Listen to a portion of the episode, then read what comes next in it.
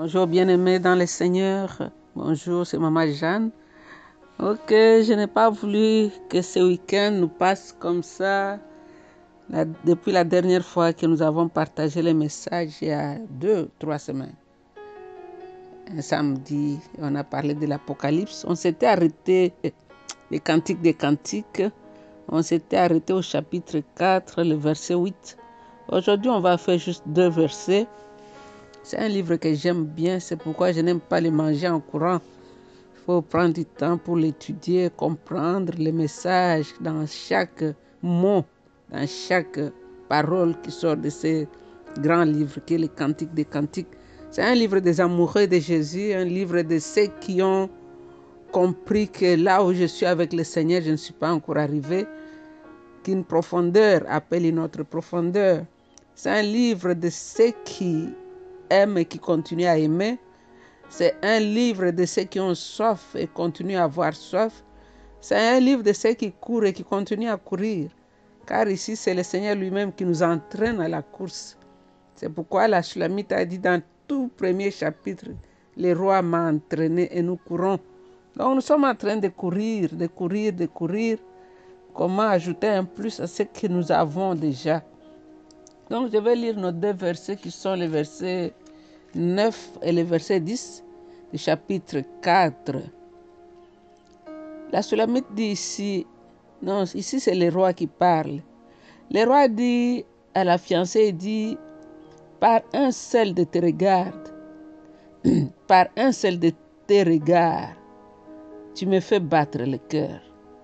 Petite sœur, ma promise, une seule des, des, des chaînettes qui orne ton cou suffit à me garder prisonnier. Comme ton amour me ravit, petite sœur, ma promise, je le trouve plus enivrant que le vin, et ton huile parfumée m'enchante plus que tous les baumes adorantes. Je vais lire une autre version.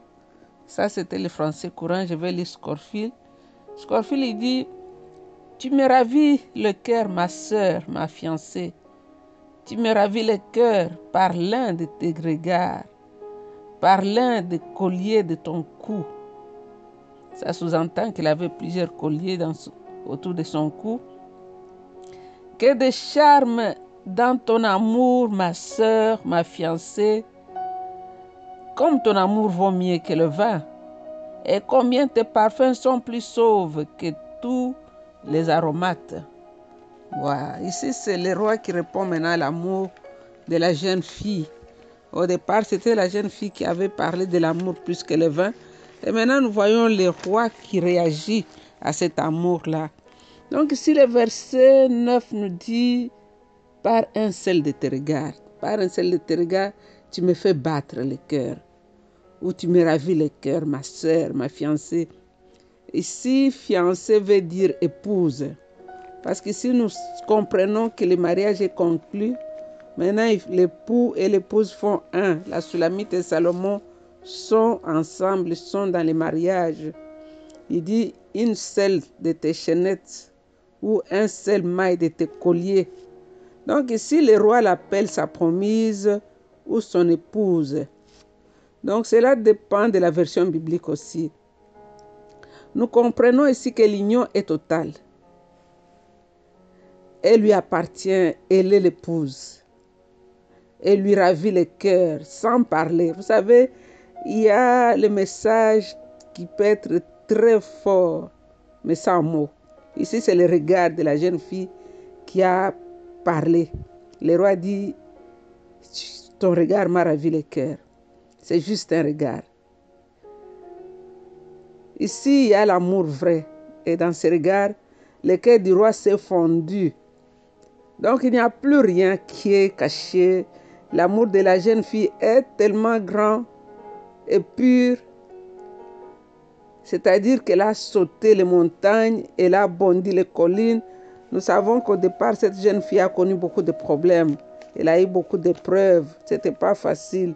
Mais maintenant, le roi a confiance dans la jeune fille, malgré les épreuves, elle a tenu ferme.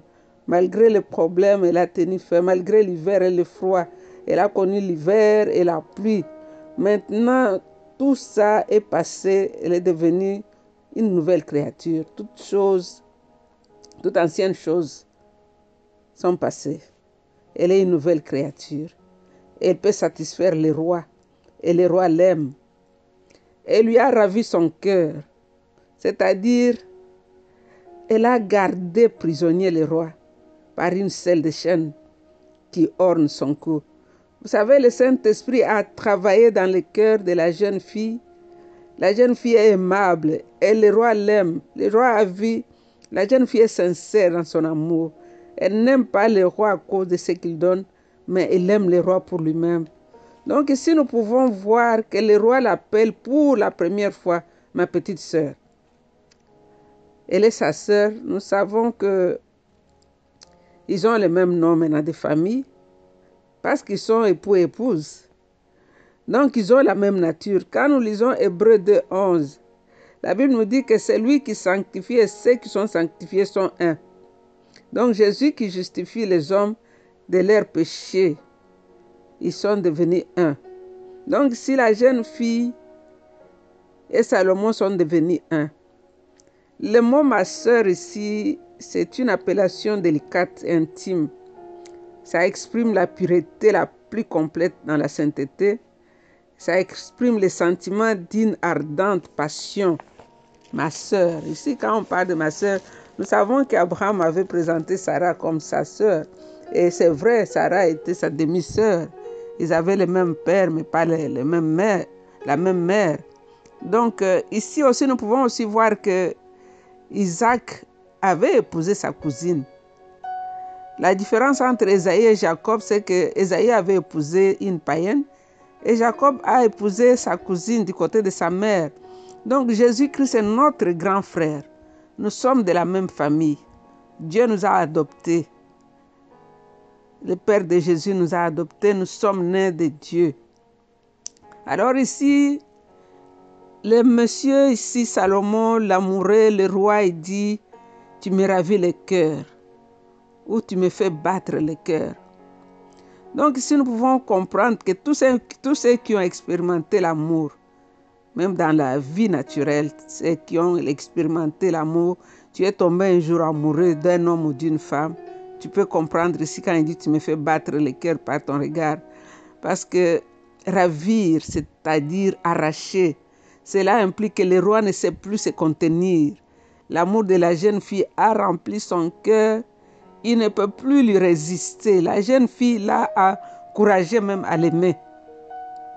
Vous savez, il y a des hommes qui se sont approchés des femmes et la femme ne l'a pas encouragé même à l'aimer. Même si au départ il avait un peu d'amour pour la femme, mais quand il est venu tout près, la femme l'a découragé et le monsieur est parti. Il y a des jeunes filles qui ont raté le mariage seulement parce qu'ils n'ont pas encouragé l'homme qui était là, qui était peut-être sincère dans ses sentiments, mais la réponse de la jeune fille ne l'a pas encouragé. Mais ici, nous voyons que celle sous la mythe a encouragé le roi à l'aimer. Le roi dit, par ton regard, j'ai pu comprendre que tu es d'accord avec moi. Le regard peut parler plus que les mots. C'est-à-dire, tu as dit oui à mes exigences. Et par ton regard, je vois que tu es prête à me suivre. Donc, avec les yeux, on peut parler plus que les mots. C'est quand nous, on était petits, nos parents nous parlaient avec les yeux. Ta mère peut seulement te regarder, tu comprends qu'elle a dit, elle n'est pas d'accord avec toi. Jésus a regardé Pierre et Pierre a reconnu son péché. Il est allé pleurer toute la nuit quand il avait régné. Donc, le regard ici peut parler plus fort même que les mots plus que les paroles. Surtout dans un climat d'amour, les yeux disent plus que la bouche. Dis une selle de tes chaînettes qui orne ton cou me garde prisonnier. Dans les Proverbes 1.9, Salomon a parlé du collier. Le collier représente la soumission. dans les Proverbes 3.22, il a même dit garde ses enseignements autour de ton cou comme un ornement c'est-à-dire garde-les, sois soumis. Vous savez, quand un chien a une corde au cou, il ne peut que suivre celui qui tient la corde. Le, roi déclare que la jeune fille est capable d'obéir. l'œuvre du Saint-Esprit. Et les rois maintenant peuvent faire confiance à cette jeune fille. Donc ici, nous continuons dans le verset 10. Vous savez, les cantiques de cantiques, on ne peut pas écouter une fois et comprendre. Tu écoutes ce message que je t'envoie plusieurs fois, ça devient une partie de toi. Et tu changes ton regard aussi. Ici, le verset 10 nous dit, comme ton amour me ravit, petite sœur, ma promise, je le trouve plus enivrant que le vin, et ton huile parfumée m'enchante plus que tous les baumes odorantes. Je vais le Scorfield. Scorfield lui dit que de charme dans ton amour, ma sœur, ma fiancée, comme ton amour vaut mieux que le vin. La jeune fille avait dit aussi ça auparavant, mais ici, il ajoute comme. Et combien tes parfums sont plus sauves que tous les hommes? Combien? Ce combien-là amène beaucoup de différences dans ce que la jeune fille avait dit au premier chapitre. Ici, le roi dit que je les trouve plus enivrants que le vin. Donc, la jeune fille avait prononcé ces paroles dans le chapitre 1, 2, verset 4. Donc, le roi ici le répète. Quand Jésus est arrivé au puits de Sichar, il cherchait un amoureux pour son père. Parce que Jésus était venu juste nous pointer vers son Père, nous dire, nous montrer, démontrer l'amour que le Père avait pour nous? Alors il cherchait un amoureux pour son Père. Alors quand cette femme avec la calebasse est arrivée, Jésus savait que c'était une, bonne candidate. La femme de la, la Sulamite.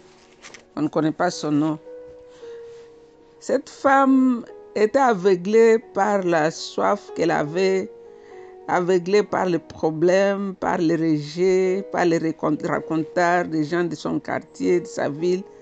Donc, elle n'a pas reconnu l'amoureux qui était là. La femme parlait un langage terre à terre et l'amoureux parlait un langage spirituel. L'amoureux parlait un langage spirituel, la femme parlait un langage naturel. Elle dit le puits est profond. Donc ses yeux lui disaient que le puits était profond, que Jésus était incapable de lui donner de l'eau pour étancher sa soif. Alors Jésus a commencé à ramener cette femme tout doucement du charnel au, surnaturel. Comme son problème était des hommes, il fallait d'abord la délivrer de ce côté-là. Jésus l'a amené d'abord sur son propre terrain. Il a dit, tu sais, va appeler ton mari. Parce que c'était ça le problème de cette femme.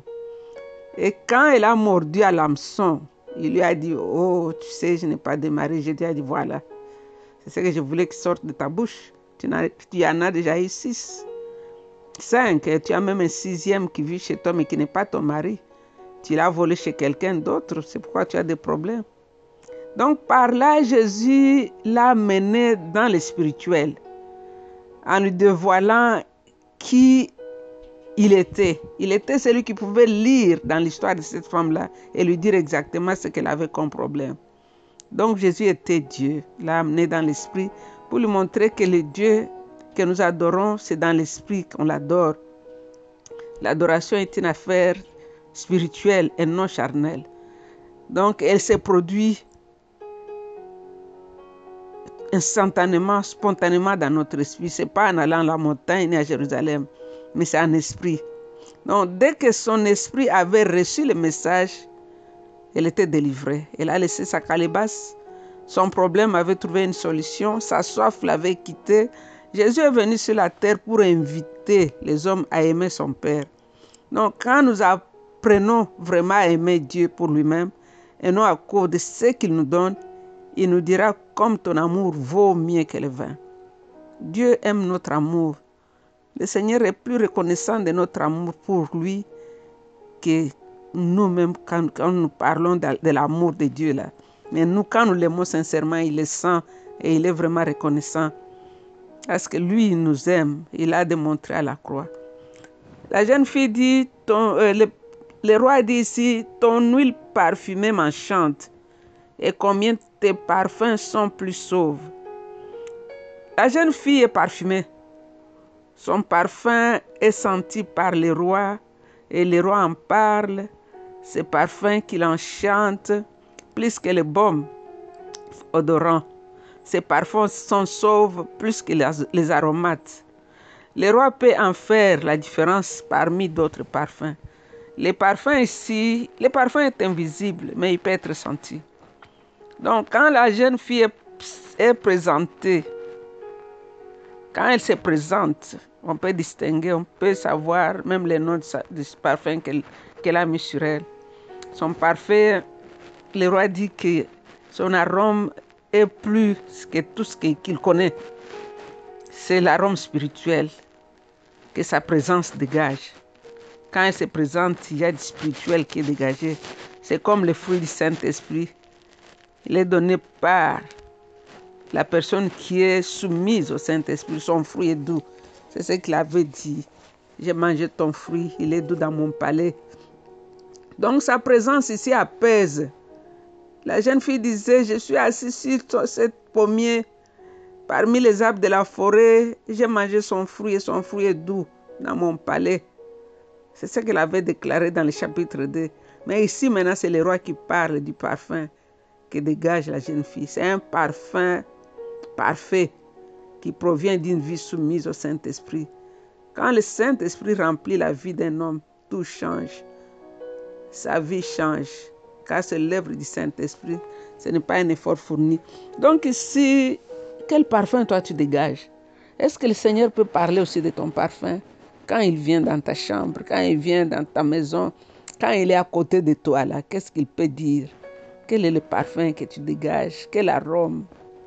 C'est la colère qui vient C'est la médisance ou les calomnies C'est une vie parfaite. C'est la douceur, c'est la paix, c'est la joie.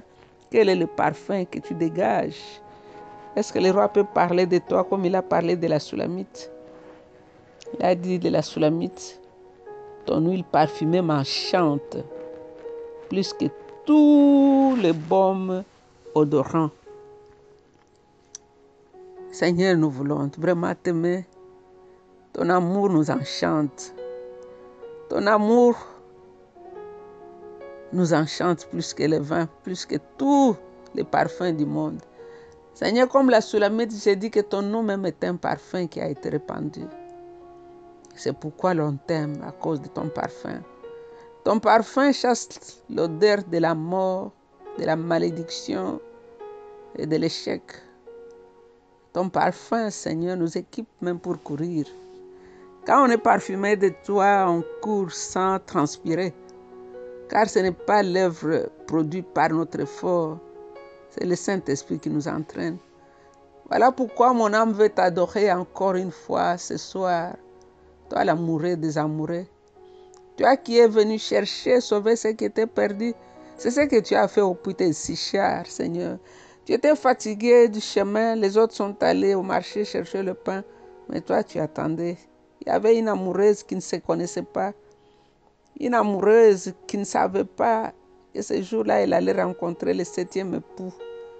Elle allait être comblée ce jour-là. Oh Jésus, je t'aime. Ton amour, ton amour, Seigneur. Cet amour qui a déchiré les cieux pour venir habiter, se confiner dans le ventre d'une femme. Cet amour, la Bible nous dit que tu n'as pas regardé comme proie rejet d'être égal à Dieu, mais tu t'es dépouillé, Seigneur, et tu es devenu semblable à ta création. Tu as habité sur la terre de vivants, tu as eu faim et soif, méprisé, rejeté même par ta propre famille. Comment ne pas t'adorer? Tout ça pour moi, pour ma sœur et mon frère qui m'écoutent. Sois béni, grand roi. Sois béni, toi, le roi de gloire. Sois béni, toi, le Messie. Sois béni, toi, le commencement et la fin de toutes choses. Je t'aime, Seigneur. Tu es sans pareil, sans comparaison. Personne n'est comme toi. Tu brilles plus que le soleil. Tu es l'étoile qui sort quand toutes les autres disparaissent. Tu es grand et tu es redoutable. Tu mérites la louange de racheter. C'est dans ton nom glorieux que nous avons ainsi prié. Et avec beaucoup d'actions de grâce, nous disons Amen. Ok, c'était encore Maman Jeanne. Je vous envoie ce message ce dimanche soir. En Afrique, c'est déjà la nuit. Mais ça va vous faire du bien. Écoute-le plusieurs fois pour en tirer le profit. Que le Seigneur vous bénisse. Nous l'avons préparé avec le Saint-Esprit. Je sais qu'il va vous faire du bien.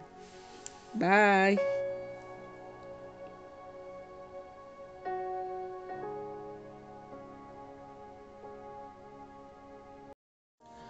Bonjour, bonjour bien-aimés dans le Seigneur Jésus-Christ. C'est lundi aujourd'hui, c'est un beau lundi. C'est une nouvelle semaine qui a commencé, c'est un nouveau jour qui a commencé. Nous sommes dans le mois de septembre qui est en train de tendre vers la fin. Le Seigneur est là dans le mois de septembre. Nous le voyons, nous le vivons tous les jours. C'est Maman Jeanne avec l'équipe de Maman d'adoration. Nous continuons notre méditation dans le livre de Matthieu. Nous rendons toute la gloire à Jésus-Christ qui nous a réveillés ce matin, toi et moi. Tu n'as fourni aucun effort. Tu as ouvert tes yeux, c'est un nouveau jour. Il y a des amis qui sont dans les hôpitaux, il y en a qui souffrent dans leur corps. Mais toi et moi, le Seigneur a renouvelé le souffle de vie. Il nous a donné la force et nous sommes là. C'est juste la grâce. C'est juste la faveur qui te fait, toi et moi, parce que tu n'as pas encore fini la mission sur la terre. Donc nous partageons la parole de Dieu dans Matthieu chapitre 2. Je vais lire dans la version le français courant du verset 1 au verset 12. Comme je disais, c'est un livre qui commence le Nouveau Testament. C'est un pont entre le Nouveau et l'Ancien. Alors nous allons voir comment Matthieu nous décrit Jésus ici comme l'accomplissement des promesses, l'accomplissement des Écritures. La parole de Dieu nous dit, Jésus naquit à Bethléem, localité du pays de Judée, à l'époque où Hérode était roi. Après sa naissance, spécialistes, des savants spécialistes des étoiles vinrent de l'Est et arrivèrent à Jérusalem. Ils demandèrent où est l'enfant qui vient de naître et qui sera le roi des Juifs. Nous avons vu son étoile apparaître à l'Est et nous sommes venus pour l'adorer. Quand le roi Hérode apprit cela, il fut très inquiet, ainsi que tous les habitants de Jérusalem. Il assembla tous les chefs de prêtres et les maîtres de la loi de son peuple et leur demanda où devait naître le Messie. Ils lui répondirent à Bethléem en Judée, car voici ce que le prophète a écrit. Et toi, Bethléem, du pays de Judée, tu n'es certainement pas la moins importante des localités de Judée, car c'est de toi que viendra un chef qui conduira mon peuple Israël. Alors Hérode appela en secret les savants et s'informa auprès d'eux du moment précis où l'étoile était apparue.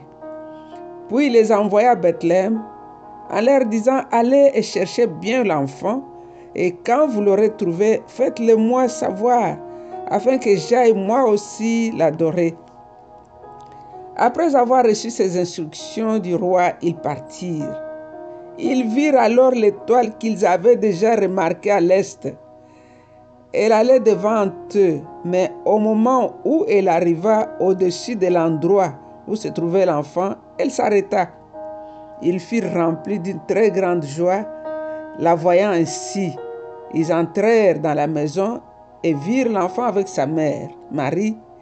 Ils se mirent à genoux et adorèrent l'enfant, puis ils ouvrirent leurs bagages ils lui offrirent des cadeaux, l'or, l'encens et la myrrhe.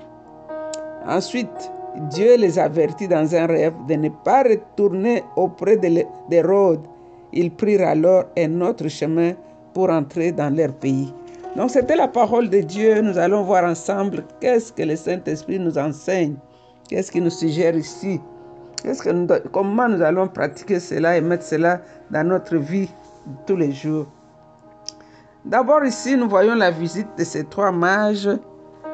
Et ici, des savants qui viennent voir Jésus. Dans le verset 1, on nous dit Jésus naquit à Bethléem.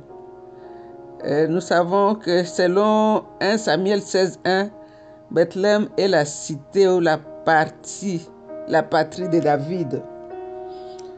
Bon, ici, parfois on peut trouver la confusion à ce qui concerne la naissance de Jésus. Quand Hérode a cherché à tuer l'enfant, il n'était pas à l'étable, mais plutôt dans une maison. En lisant le verset 11. Donc, euh, d'après Matthieu, Hérode voulait tuer l'enfant dans le verset 16 quand il a donné l'ordre d'exécuter les enfants de deux ans et moins. Alors on dit que Hérode, Hérode, était, un descendant d'Esaïe. Donc c'était un ennemi des Juifs. Il s'était converti au judaïsme pour la raison politique.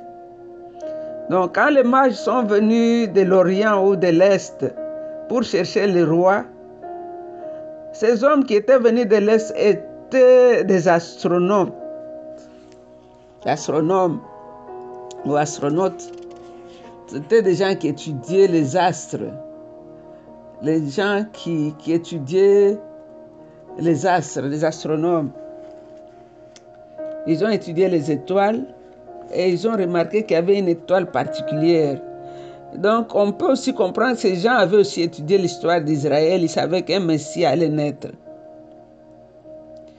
Alors ici on ne nous dit pas ils étaient à combien, on ne nous dit même pas de quel pays ils venaient, ni même pas combien de temps leur voyage avait pris. Mais ici, tout ce que nous savons, ils ont suivi une étoile. Une étoile exceptionnelle. Et ils ont interprété comme le signe de la naissance d'un grand roi. Bon, c'est sûr qu'ils avaient étudié les prophéties bibliques et ils savaient aussi que les Juifs attendaient la venue de Messie. C'est pourquoi ils sont allés à Jérusalem, parce que c'était la capitale. C'est normal qu'on aille chercher le roi dans la capitale, car c'est un roi, il ne peut pas naître dans un village. Donc ils sont allés dans la capitale. Euh, nous pouvons aussi lire un peu euh, Nombre 24, 18. Quand Balaam était en train de prophétiser, je vais voir si je peux trouver ça. Nombre 24, 18. La Bible nous dit Je vois ce qui arrivera, mais ce n'est pas pour aujourd'hui. Je discerne un événement, mais il se produira plus tard. Un astre apparaît parmi les descendants de Jacob. Un souverain surgit au milieu du peuple d'Israël. De son sceptre, il frappe les Moabites à la tempe, les nomades du pays sur la tête. Il s'empare aussi de Seir, le pays de ses ennemis, Édomites et les Israélites. Ici, il s'agit de Jésus, celui qui a le sceptre. Nous savons quand Jacob bénissait Judas, il avait parlé de ça aussi. Bon, on n'a pas le temps. Il y a aussi Daniel 9, 25 que vous pouvez lire. Le verset 3 nous dit que quand le roi Hérode apprit cela, il fut très inquiet, ainsi que tous les habitants du pays. Donc, comment la nouvelle d'un bébé pouvait troubler un roi? Et toute la cité était troublée. Donc, au lieu d'être content de l'arrivée du Messie, Hérode a cru que c'était un concurrent qui était né. Alors il a pris les dispositions pour la bataille, pour la guerre. Et les, habitants de, Jérusalem, c'est eux qui me font rire. Ces gens-là attendent le Messie depuis même jusqu'à aujourd'hui. On leur apprend que le Messie est né et tout le monde est troublé. Au lieu de dire que c'est notre délivrance qui arrive. Voilà comment les chrétiens attendent leur Messie quand il va arriver. Du verset 4 au verset 6, on n'a pas beaucoup de temps, d'en courir. Les rois donc, euh, du verset 4 au verset 6, on nous dit, ils assembla tous les chefs de prêtres et les maîtres de la loi de son peuple et leur demanda où devrait naître le Messie. Alors ils répondirent à Bethléem. Donc ils connaissaient l'histoire de la Bible, ils connaissaient. C'est comme beaucoup d'entre nous, on connaît les versets bibliques. Mais qu'est-ce qu'on en fait? Ces gens connaissaient, ils ont sondé les Écritures, mais ils n'avaient même pas foi dans la, dans la parole de Dieu. C'est ça le problème. Nous connaissons trop de versets bibliques, mais on ne croit même pas dans ce qu'ils disent. Ici, Hérode, qui était un païen, qui n'était pas un, qui ne croyait pas dans la Bible comme eux, les a posé la question à ceux qui lisent la Bible. Et ils ont donné la bonne réponse. Donc, pour trouver où le Messie allait-il naître, ils ont trouvé Michel 5, 2. qui répond à sa question à Bethléem de Judée, à Ephrata. C'était même avec précision. Alors, les versets 7 et 8, la Bible nous dit Alors Hérode appela en secret les savants et s'informa auprès d'eux. Donc il a pris encore toute l'information sur la naissance de l'enfant et comment ça allait se faire et ce qu'ils avaient vu. Et en secret. Donc c'était que ces mages lui localisent l'enfant pour qu'il puisse accomplir sa mission sadique. Même s'il prétend qu'il va l'adorer, nous savons bien qu'il n'avait même pas envie d'aller adorer ce petit bébé-là. Son problème, c'est qu'il fallait supprimer les concurrents. C'est ce que nous voyons aujourd'hui. Quand un concurrent sort, on cherche comment les, les, les, finir, les tuer. Dans le verset 9, euh, qu'est-ce qu'on nous dit? Après avoir reçu ces instructions du roi, ils partirent et ils virent alors l'étoile qu'ils avaient perdue. Donc ici, ils sont allés à la mauvaise adresse. C'est pourquoi l'étoile les avait laissés. Donc on dit dès qu'ils ont quitté Hérode, l'étoile réapparaît.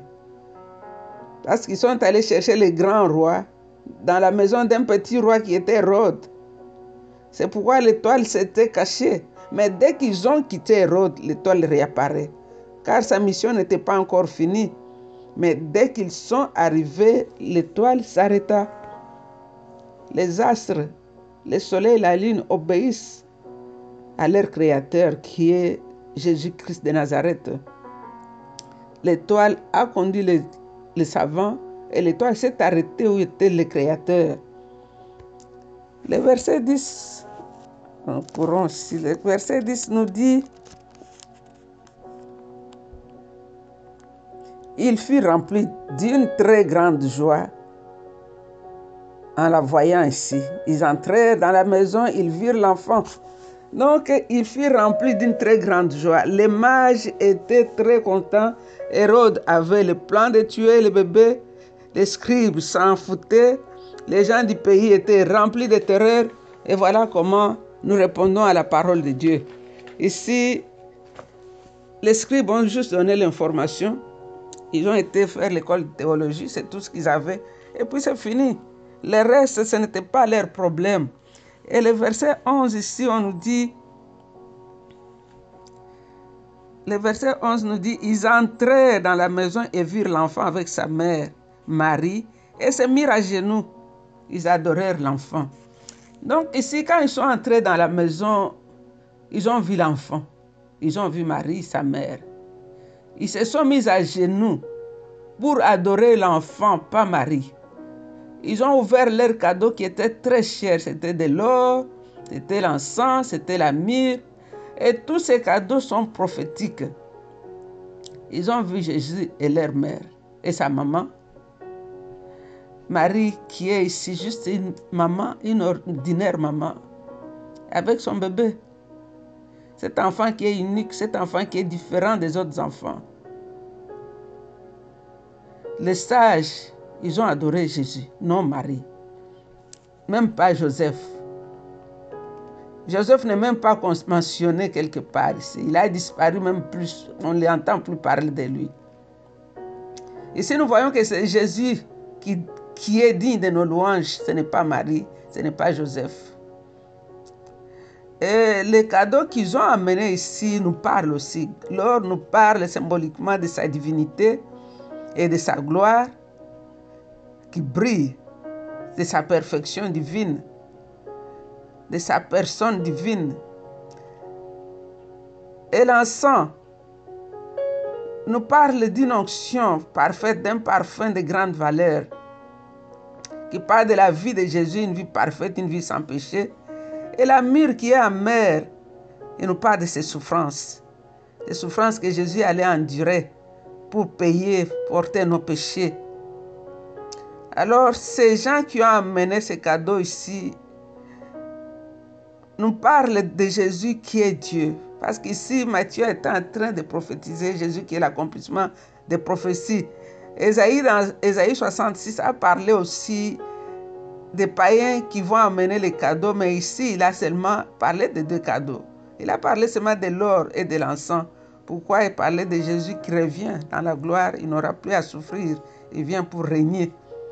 Donc il vient pour prendre sa place. Il vient comme le roi de gloire. Il ne va plus passer par les douleurs. Et dans le verset 12, ce que nous voyons, on nous dit que les, ensuite Dieu les avertit dans un rêve de ne pas retourner auprès d'Hérode. Ils prirent alors un autre chemin pour entrer dans leur pays. Ces gens étaient divinement avertis dans un rêve. Souvent, Dieu nous parle dans les rêves, comme la Bible dit. Il parle tantôt d'une façon, tantôt d'une autre. Ici, il leur a dit de ne pas retourner chez Hérode. Et ils ont obéi. Combien de fois Dieu nous a montré des choses par des rêves, on a refusé d'obéir et on s'est trouvé dans des problèmes. Mais ces gens étaient tellement attentifs, tellement obéissants, tellement sensibles à la voix de Dieu qu'ils ont obéi. Ils sont rentrés chez eux par un autre chemin. Nous pouvons conclure ici que personne ne peut venir rencontrer Jésus avec un cœur sincère et puis retourner dans le même chemin continuer à faire les mêmes choses.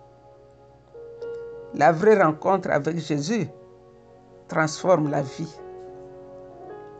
Quand on rencontre Jésus, notre vie est transformée. Donc ici, le Seigneur t'a parlé, le Seigneur nous a parlé. Dans quel groupe nous nous trouvons ici? On peut conclure qu'il y a trois groupes. Le groupe d'Hérode, qui a pris la nouvelle, qui s'est énervé, qui a commencé à chercher comment faire pour éliminer l'enfant. Le groupe des, des Juifs eux-mêmes qui étaient troublés, on nous dit que toute la cité était troublée. Et puis, les, sacrificateurs, les gens de la loi, ceux qui ont étudié la parole, et ils ont tous juste donné une information, ils sont restés indifférents. Personne n'a même dit que voilà, je vais un peu suivre curieusement ces mages pour aller voir où est-ce que leur histoire les amène. Ces gens sont partis seuls comme ils étaient venus.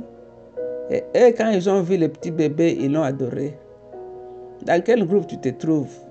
Le groupe de Rhodes qui dit que Jésus vient pour déranger mes plans Dans le groupe des Juifs qui connaissent la parole, qui n'en font rien, et qui, ou bien de la cité qui est agitée ou bien de ces groupes de mages, des magiciens, des gens qui n'ont rien à voir avec la parole de Dieu, mais qui l'ont prise comme elle est la parole de Dieu, qui ont obéi, qui l'ont qui, qui respectée, qui l'ont honorée. Le Seigneur t'envoie cette parole à toi et moi pour voir quel, quel est ton comportement vis-à-vis -vis de la parole.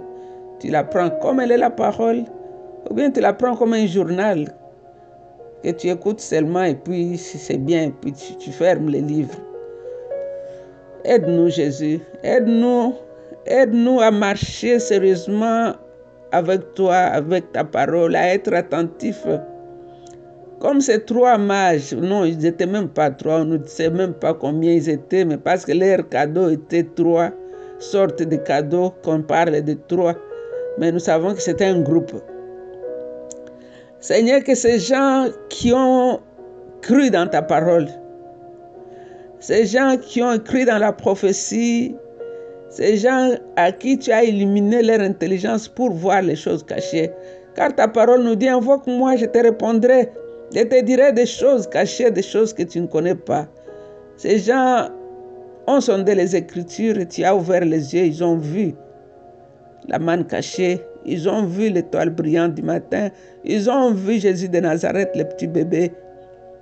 Et ils l'ont adoré. Aide-moi, Seigneur, à être attentive à ta parole.